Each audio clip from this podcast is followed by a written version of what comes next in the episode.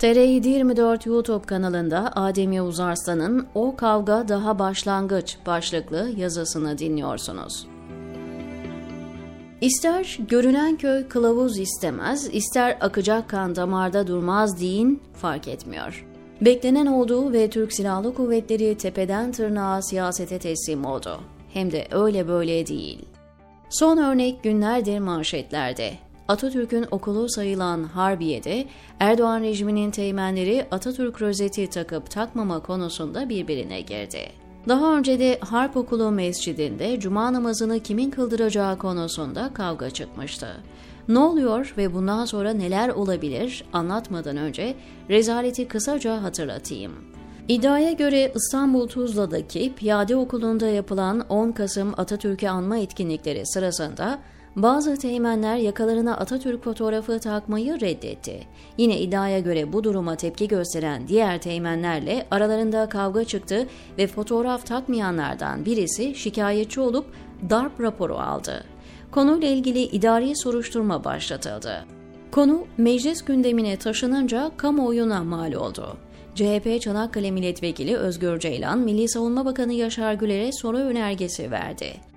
Ancak 15 Temmuz mahkemeleri ve meclis kamuoyuna gitmeyen Yaşar Güler, burada da aynısını yaptı ve soru önergesini cevapsız bıraktı. Onun yerine tam da tek adam rejimine uygun bir hareket yaparak Anadolu Ajansı'na Kulis Haber adı altında açıklama yayınlattı. Erdoğan rejiminde iktidarın propaganda bültenine dönen Anadolu Ajansı'na konuşan Milli Savunma Bakanı kaynakları iddiayı dezenformasyonun bariz bir örneği olarak tanımladı. Milli Savunma Bakanı Yaşar Güler mecliste soru önergesine cevap vermedi ama sık sık buluştuğu gazetelerin Ankara temsilcilerine konuya dair bilgi verdi. Güler'e göre olay bir öğrencinin toplu iğne bulamamasından kaynaklanmış. Yeri gelmişken not düşelim. Yaşar Güler siyasete çabuk ısındı. Laf cambazlıkları ve kıvraklıkta tecrübeli siyasilere taş çıkarıyor. Güler'in gazetecilere anlattığına göre olaya karışan tüm teğmenler geçici olarak uzaklaştırılmış. Adli süreç işliyormuş. Bu aşamada tartışma soğur gibi olurken devreye iktidarın bir başka yayın organı Yeni Şafak girdi. Hem de seri haberlerle. Yeni Şafak'a göre orduda bir junta yapılanması var ve bunlar dindar muhafazakar askerleri fişliyorlar. Milli Savunma Bakanlığı kamuoyuna açıklama yapmadı ama Yeni Şafak'a hayli zengin bir dosya servis edilmiş. Zira içinde WhatsApp yazışmaları ve telefon kayıtları var. Yeni Şafak'ın junta heveslisi dediği teğmenlerin ardında da Zafer Partisi lideri Ümit Özdağ var. Ümit Özdağ ise hem Yeni Şafak'ı hem de Milli Savunma Bakanlığı'nı sert şekilde eleştirdi. Görünen o ki tartışma bitecek gibi değil. Peki ne oluyor? Biz neyi izliyoruz? Bu kavga neyin işareti? Aslında bu konuyu birkaç teğmenin kendi arasında ideolojik ayrılığa düşmesi olarak görmemek lazım. Çünkü olay sistemik bir probleme işaret ediyor. Şöyle ki 15 Temmuz 2016 kumpasının asıl amacı mevcut TSK'yı lağvedip yerine saraya bağlı İran devrim muhafızları benzeri bir ordu kurmaktı. Bu yüzden Harbiyelileri darbe kumpasında kullandılar. Dönemin Hava Kuvvetleri Komutanı Abidin Ünal'ın Yalova'daki Harbiyelileri ziyareti ve orada sarf ettiği talimatlar herkesin malumu. TSK'ya subay, az subay yetiştiren tüm okullar kapatıldı ve yerine tüm yetkinin sarayda olduğu Milli Savunma Üniversitesi kuruldu. Subay, az subay alımına ilişkin özel komisyonlar oluşturuldu. Yeni dönem şu şekilde işledi. Subay, az subay komisyonları 5 kişilik komisyonlar halinde çalışmaya başladı.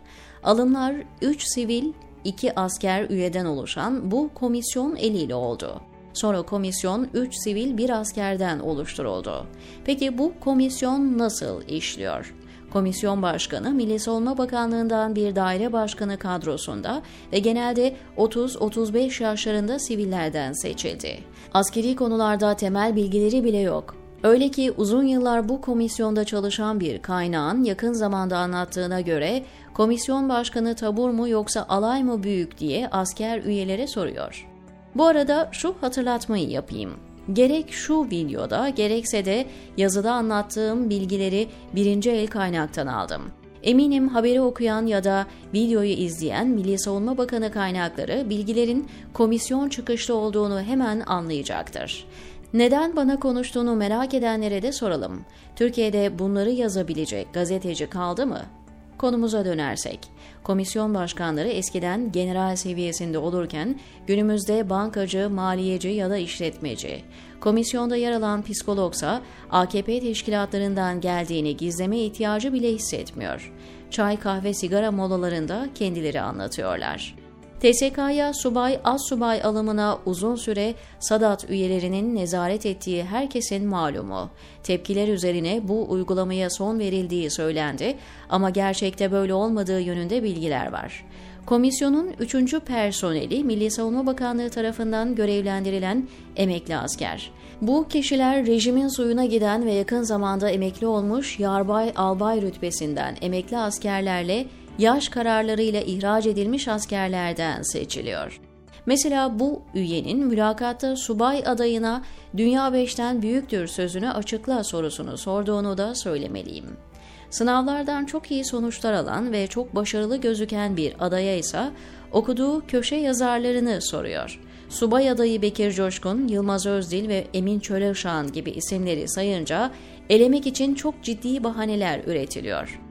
Yeni dönemin subay az subayları seçilirken komisyon özel dizayn edildi ama saray bunu yeterli görmedi. Son 7 yıldır şöyle bir uygulama var. Normalde bu komisyonlara cep telefonuyla girmek yasaktı. Ancak 15 Temmuz sonrası çok şey gibi bu kural da kaldırıldı. Kaynağımın anlattıklarına göre komisyon başkanları mülakat boyunca cep telefonunu elinden düşürmüyor. Adaylarla ilgili notların, imza tutanaklarının fotoğraflarını çekip onları paralel komisyona yolluyor. Alınacak, alınmayacak adaylar başka bir telefonda yer alan listelere göre belirleniyor. Dahası bu paralel komisyon uygulamasını saklama ihtiyacı bile hissetmiyorlar. 15 Temmuz'dan bu yana bu yöntemle TSK'ya alınan subay, az subay ve sözleşmeli personel sayısı 100 bini aştı. Dolayısıyla girişte anlattığım Harbiyeli kavgası sürpriz değil. TSK hali hazırda MHP ve AKP olmak üzere iki kaynaktan besleniyor. Üniversite başarısı düşük kesimlerin yoğun olarak TSK ve emniyete yöneldiği de sır değil. Yani alınan tüm isimler parti referanslı. Bu yazının konusu değil ama poliste de paralel bir süreç işliyor. AKP ve MHP kaynaklı alımların Atatürk ve laiklik konusunda ayrışma yaşaması kaçınılmaz. Nitekim örnekleri görülmeye başlandı. Dahası bu tartışmalar ve ayrışmalar giderek alevlenecektir. Yeni Şafak'la Zafer Partisi lideri Ümit Özdağ arasındaki atışmalar da bunun işareti olarak okunmalı. Gelelim kitabın ortasına. Türkiye gibi bir coğrafyadaysanız güçlü, disiplinli ve caydırıcı bir orduya sahip olmanız şart. Ancak 15 Temmuz sonrası kurulan yeni düzende Nargile Kafe'den AKP-MHP teşkilatlarından toplanan vasıfsız kişilerle yalapşap eğitimle bu mümkün değil. Bunu Türkiye'de kimse itiraf etmez ama yalın gerçek şu, hizmet hareketinin etkili olduğu iddia edilen yıllarda çıta çok yükselmişti. Çıtanın altında kalan herkes şikayetçiydi. Şimdi ise kimsenin çok çalışmasına gerek yok. Zira birbirlerini ezmeleri yer kapmak için yetiyor. Buyurun size 15 Temmuz mahkemelerinden bir kesit. Ankara 17. Ağır Ceza Mahkemesi'nde yargılanan Tuğgeneral Ahmet Bican Kırker, savunmasında TSK'nın yakaladığı kıvamı şöyle anlatıyor. Metin Temel'den 2. Ordu Komutanı değil Tugay Komutanı bile olmaz. Evet bakın bu salonda 2 West Point, 4 yurt dışında doktora, 17 yüksek lisanslı adam var. 300 senedir Türk Silahlı Kuvvetleri'nin hiç olmadığı kadar güçlü bir dönemi. Şu salonda genelkurmay başkanlarının bile olmadığı kadar nitelikli 50 tane adam var. Silahlı kuvvetlere ne yaptığınıza dikkatinizi çekmek için uzun uzun anlatacaktım ama zaman kalmadı. Harbiyelilerin Atatürk kavgasında bir nokta daha var. Şöyle ki 15 Temmuz öncesinde kimse başkasının gözüne batacak şekilde ibadet etmezdi. Hatta şöyle de denebilir. TSK'da kimse dindarlık pozu vermiyor, yükselmek için dini kullanmıyordu. Bugünse alan açmak ve yükselmek için tek kriter kimin referansına sahip olduğunuz. Her olayda olduğu gibi burada da taraflar kendilerine FETÖ üzerinden alan açmaya çalışıyor fakat ortada kalite yarışı olmayınca herkes bel altı vurarak kazanmaya çalışıyor. 17 Aralık Büyük Yolsuzluk ve Rüşvet Skandalının yıl dönümünde olduğumuz için Erdoğan'la oğlu Bilal arasındaki meşhur sıfırlama konuşmasından referansla bitirelim. AKP keşke sadece paraları sıfırlasaydı ve orada dursaydı. Şimdi devleti, orduyu, adaleti, kısacası her şeyi sıfırladı. O yüzden Harbiyelilerin kavgası daha başlangıç, diyor Adem Yavuz Arslan, TR724'teki köşesinde.